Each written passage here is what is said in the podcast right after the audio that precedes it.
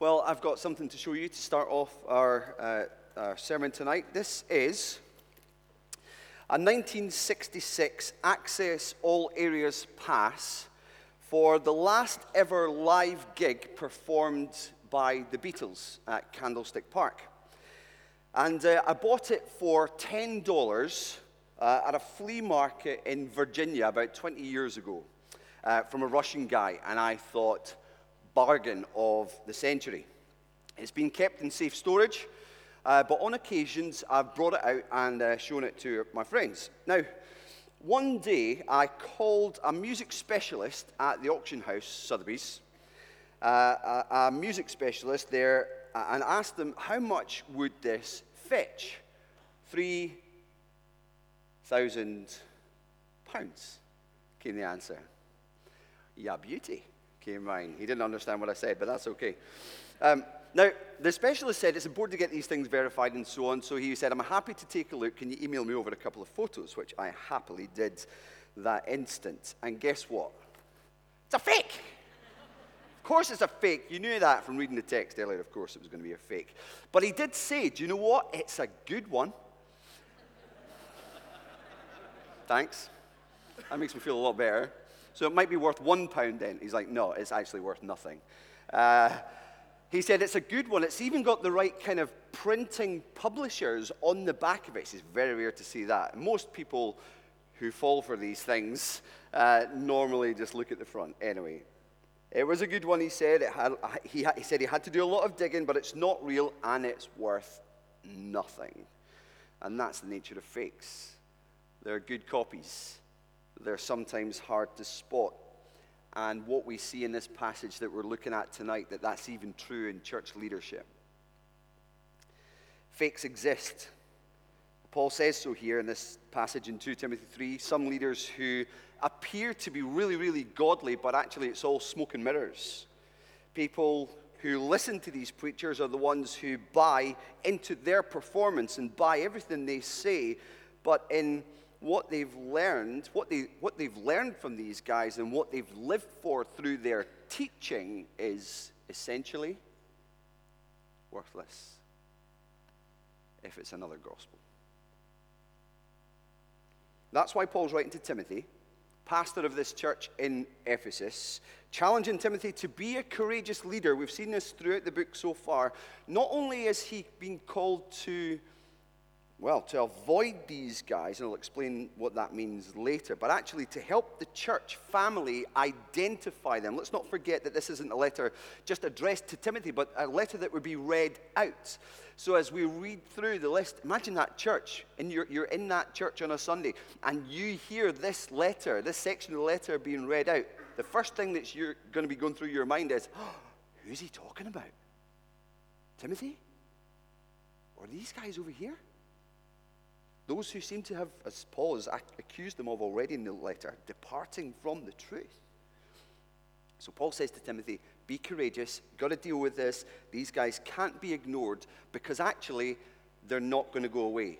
People like this will typify what Paul calls in verse 1 here the last days. Now, that's not some kind of thing that's going to happen right before Jesus comes back. That's just the name that's given to this age or time frame between that first coming of Jesus Christ, like I read about in, in Hebrews 1 earlier, and that return. So it's now. These are the last days as they were back in the apostles' time.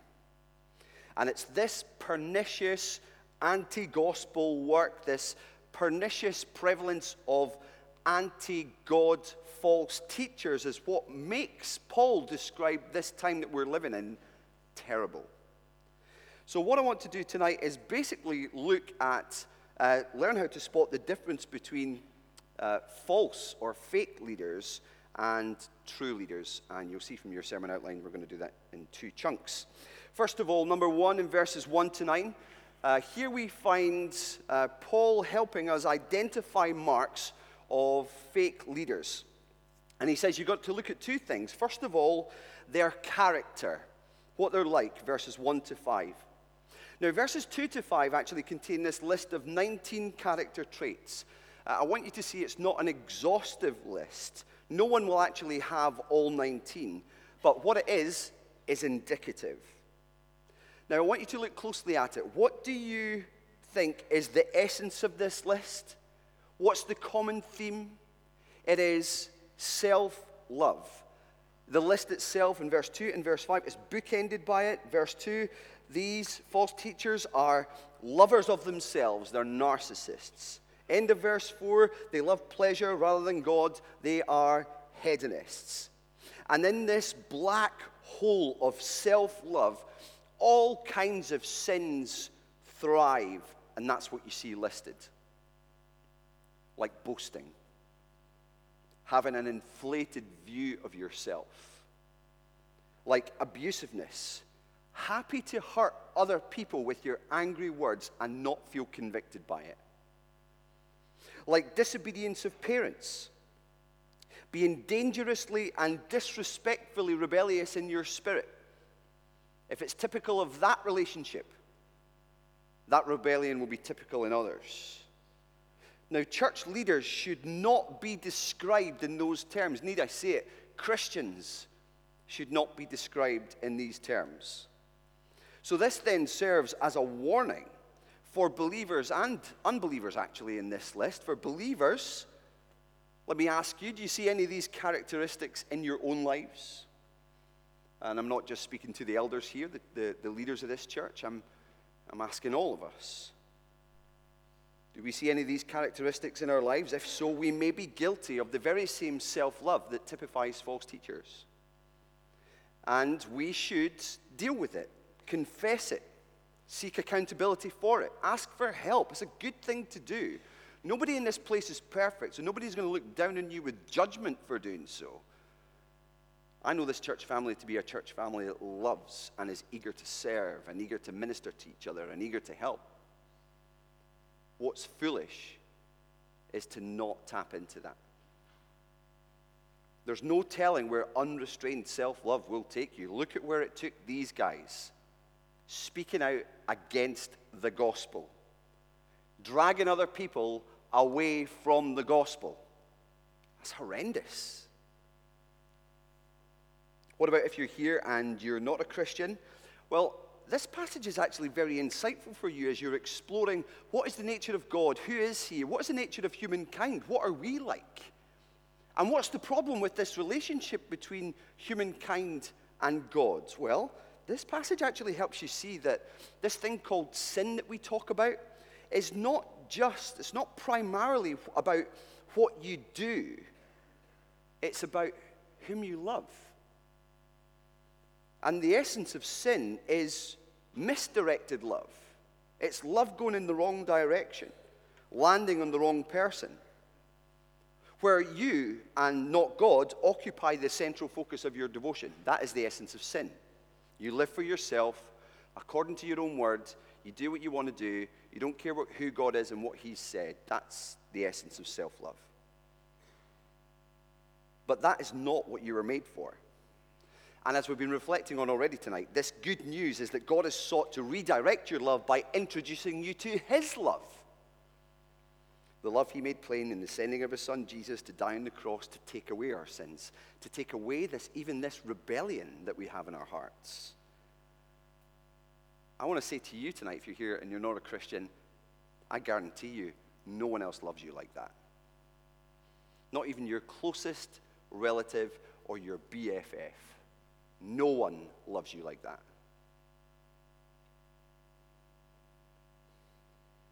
The love he made plain in the sending of his son is so glorious. And what he's done should fill our hearts with such love for him, should fill your heart with love for him.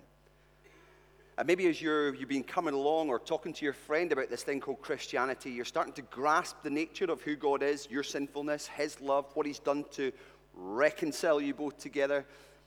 Speak to someone about that tonight. Um, I'm going to be down the front here straight after the service, and I've got a, a Bible I'd love to give you with a wee post it note in there of a place to start reading.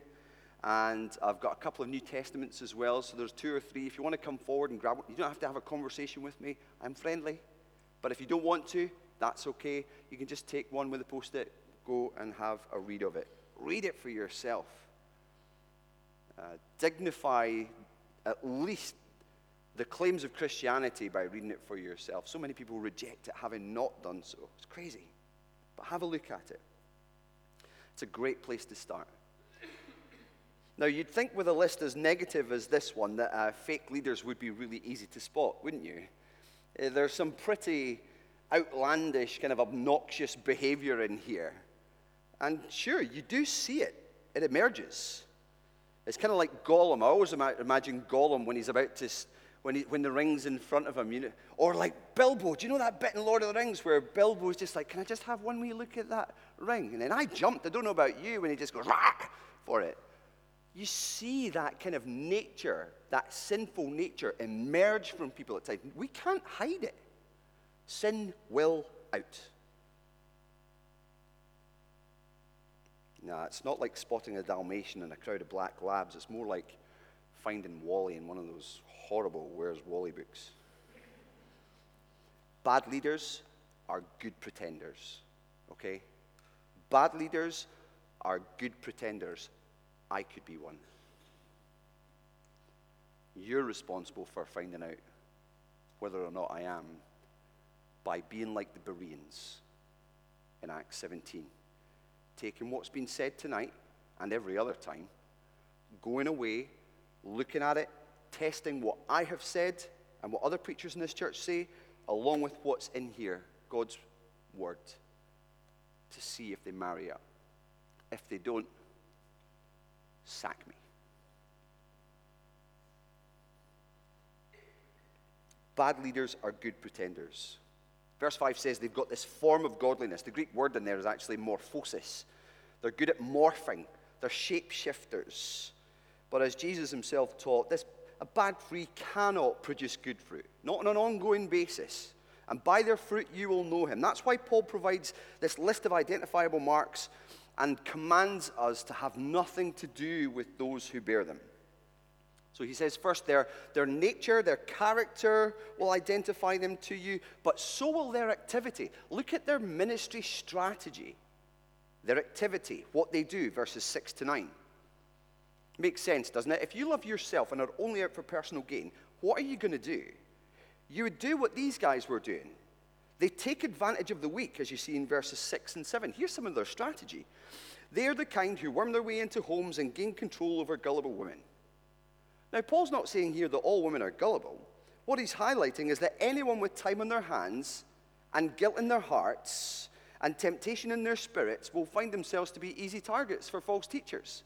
In other words, those people who are always trying to learn and maybe dig a little bit deeper, but never really applying the gospel to themselves, they think that there's some kind of specialist nugget to grasp and move away from the plain teaching of Christ died for your sins once for all, the righteous for the unrighteous to bring you to God. They wander away from the very fact that, that God's word says there is therefore now no condemnation for those who are in Christ Jesus. They're burdened, they're weighed down. They look for an answer outside of, away from God's word, and they are rich pickings. Are you?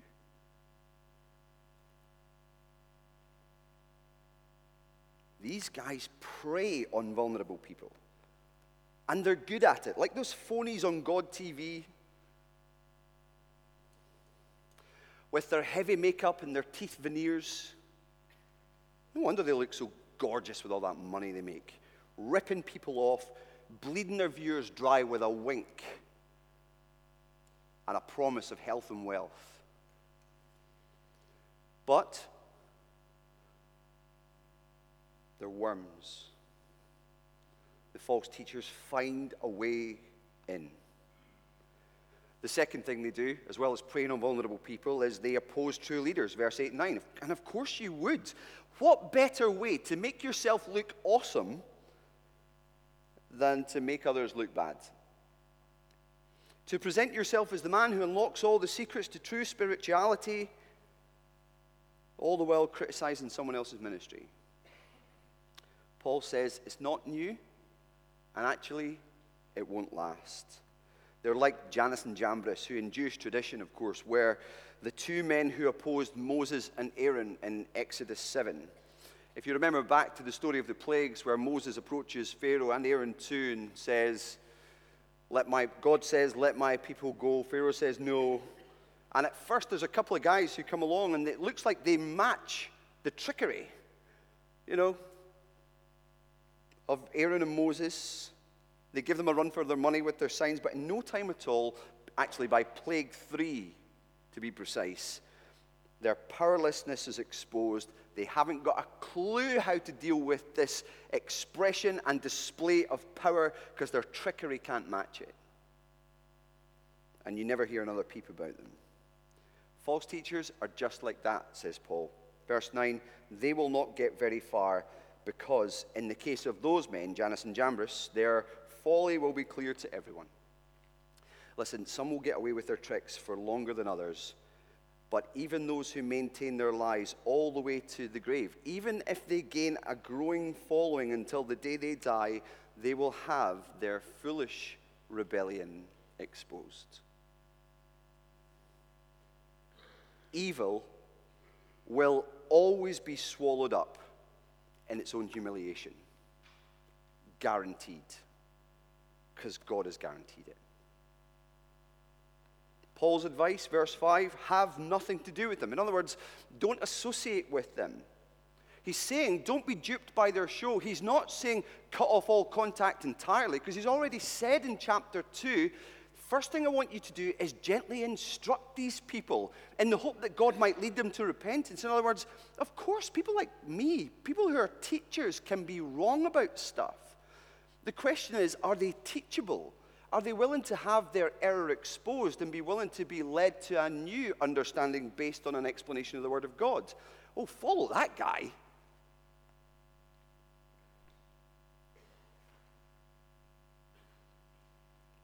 But don't be duped by those who are not teachable and who maintain their error don't be jealous of their following. Don't question the gospel that you preach when their gospel becomes something of a bestseller. Don't put yourself in a position where you can be tarred with the same brush. As God's word says, bad company corrupts good character. And Christian leaders, don't follow after them because you've got a flock to feed and to protect yourself. So, do you think with some of that description you might be able to spot a false teacher? Would you be able to spot a liberal who unapologetically tears chunks out of God's word, actually out of embarrassment over it, and a desire to make Christianity more palatable in today's culture? I mean, hundreds of people go through religious motions each Sunday in our city, believing that God will accept them because of what they do and that fundamentally they are good people. But sadly, these people will suffer loss They are being ruined by liberal false teachers. That's terrible. Would you be able to spot a sensationalist who design the creation of worship experiences that stir the emotions and preach life lesson platitudes to felt needs but rarely open the Bible? They might walk around the stage with it, they might wave it a little bit, but are they opening it up and expounding it letting God's word do the talking. There are churches in our city that do just that. There's another one opening soon. And I, I don't know. I wonder how many people will be sucked in by the experience side of things. I'm not saying these churches are led by false teachers. I don't know. I've not really spoken to the pastors. But I do fear that their practice gives us good cause to question at times if they really understand the gospel and if they really do teach God's word. But these aren't things that I'm saying, go and ask these things of all these other churches, as terrible as they are. I'm asking, ask these questions of us. Because the thing that Paul points out in here is that false teachers are those who are themselves deceived as well as deceiving. So it's easy for me to be deceived in my own mind and in my own beliefs.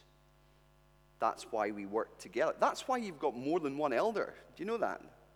That's why you've got more than one elder in charge in this church. There's a good number of us for this reason. There are other reasons, but this is one of the reasons there's a good reason why we as a church are accountable to you. Uh, we as leaders are accountable to you as a church family.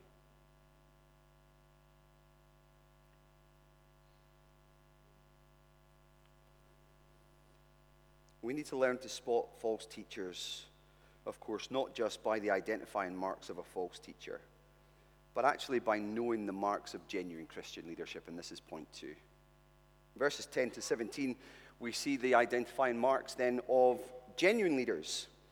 Now, again, you've got to look at two things, Paul says what they're like and what they do, just as he's done with the false teachers in the first nine verses. First of all, he says, look at their character, what they're like. And Paul lists nine things that characterize the life of a genuine Christian leader in contrast with the false teachers. Now, you can tell an awful lot about what a person, uh, you can tell a lot about a person by what they live for. And Paul tells us in these first, these first verses 10 and 11 about what really drives him. And it's patently clear that it's the gospel. Paul preached it, and he actually practiced what he preached. And pleasing God was his primary goal. He didn't live to please himself, pleasing God was his only purpose in life. That's why he says to Timothy, You know about me. You know my life, my way of life, my purpose, the things I'm living for. Now, when you look at what a person lives for, I want you to see that it's not hard to see what they really love. Look at what they live for, you'll see right into their heart.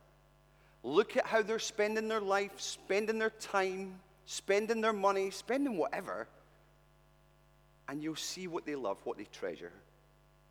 And contrary to false teachers, love for God and his people are the very things that characterize godly leaders. And you see all this boastful pride and self love of the false teachers is nowhere to be seen in this list. Humility is treasured. It's in the crucifixion of self love that all kinds of virtues thrive.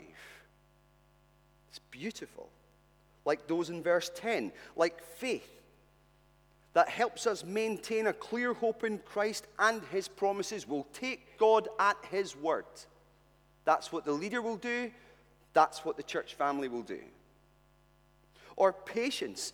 Patience that graciously puts up with the things we find irritating or frustrating in order that hatred can't ruin relationships in a church family.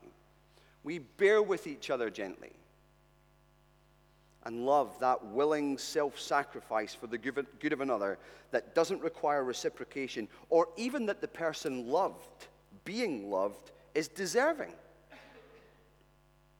And endurance to maintain this way of life, even when it's hard, even if it brings the kind of things that Paul lists here in verses 11 to 13 hardship, suffering, persecutions no suffering and persecution when you're put down or beaten up for doing the most loving thing that you can possibly do in this world, telling people about Jesus. You'll keep going. Are these the characteristics you look for then in a leader? They ought to be. These are the last days. These are terrible times as well. We've got to be careful and apply these principles. Paul says in verse 13, because evildoers and impostors will actually go from bad to worse, deceiving and being deceived. But you can be confident in the leadership of a church if the leaders look like those described in the second half of this chapter. If they, if they patently live their lives for Jesus, if they love you, the people Jesus has given them to love, and if they keep on doing that no matter what. Well, that's what true Christian leaders will look like. That's how you can identify them, even by the expressions and the outworkings of their character. But what about their activity? We saw that they had some, the false teachers had some risky um, activity. But what about, what about good teachers? What do they do? Verses 4 to 17, 14 to 17, we find the answer. They teach the Bible that they've grown to know love, and trust. It's dead simple. Timothy, verse 14, continue what you've learned and become convinced of. Timothy, you know that this is absolutely true. He found God's word to be true to its own testimony, it's living and active. And interestingly, here, Paul appeals to Timothy's teacher to encourage his ongoing Bible teaching ministry. It seems, as I've explained before in this letter, he's actually having a little bit of a wobble. He is both afraid and ashamed in some way. But Paul says in verse 14, as he did in chapter 1, remember those from whom you learned this. That's Paul, who has discipled him. Timothy has been discipled by a mature believer. What unbelievable value there is in that. Older people, more mature believers, you ought to be you ought to have at least one person you're doing a one-to-one-ish type discipleship thing with. Make it a priority. There is no telling the importance of that type of ministry in the local church. If I had no programs in a church, if we cancelled everything and we had just that, I'd be a happy chappy. Because it's fantastic. Ministering to each other with the Word of God. It's important. So Paul's, uh, Timothy's had that from Paul, those from whom you learned it. That's Paul. And how from infancy you've known the Holy Scriptures. That's jumping back to chapter 1. That's Granny Lois and Mum Eunice. This boy's been discipled in his home, clearly in the Old Testament scriptures. They were God fearing Jews, these people. So he's looked at the Old Testament and been schooled in it and has become convinced of the reality of who God is and who he is. He knows what he's been looking for, what we've been waiting for a Messiah king. And Paul appeals to him look at your teachers, those who've discipled you. Look how they live, Look at what drives them in their lives. What do you see? And it's as if Paul says, You're going to see enough to prove that the faithful teaching of the Bible is sufficient. Sufficient for two things salvation, sanctification. Coming to know Jesus and growing to be more like Jesus salvation. Verse 15 the Holy Scriptures, which are able to make you wise for salvation through faith in Jesus Christ. They show you, these scriptures, your need for a Savior, because we're sinners under God's judgment. They show you who Jesus is as the Savior. He died to take away our sins and rose to give us new life. They show you how you receive Christ as Savior by repenting of your sins and trusting the gospel, believing in His name. Then they show you how to follow Christ Jesus as Savior.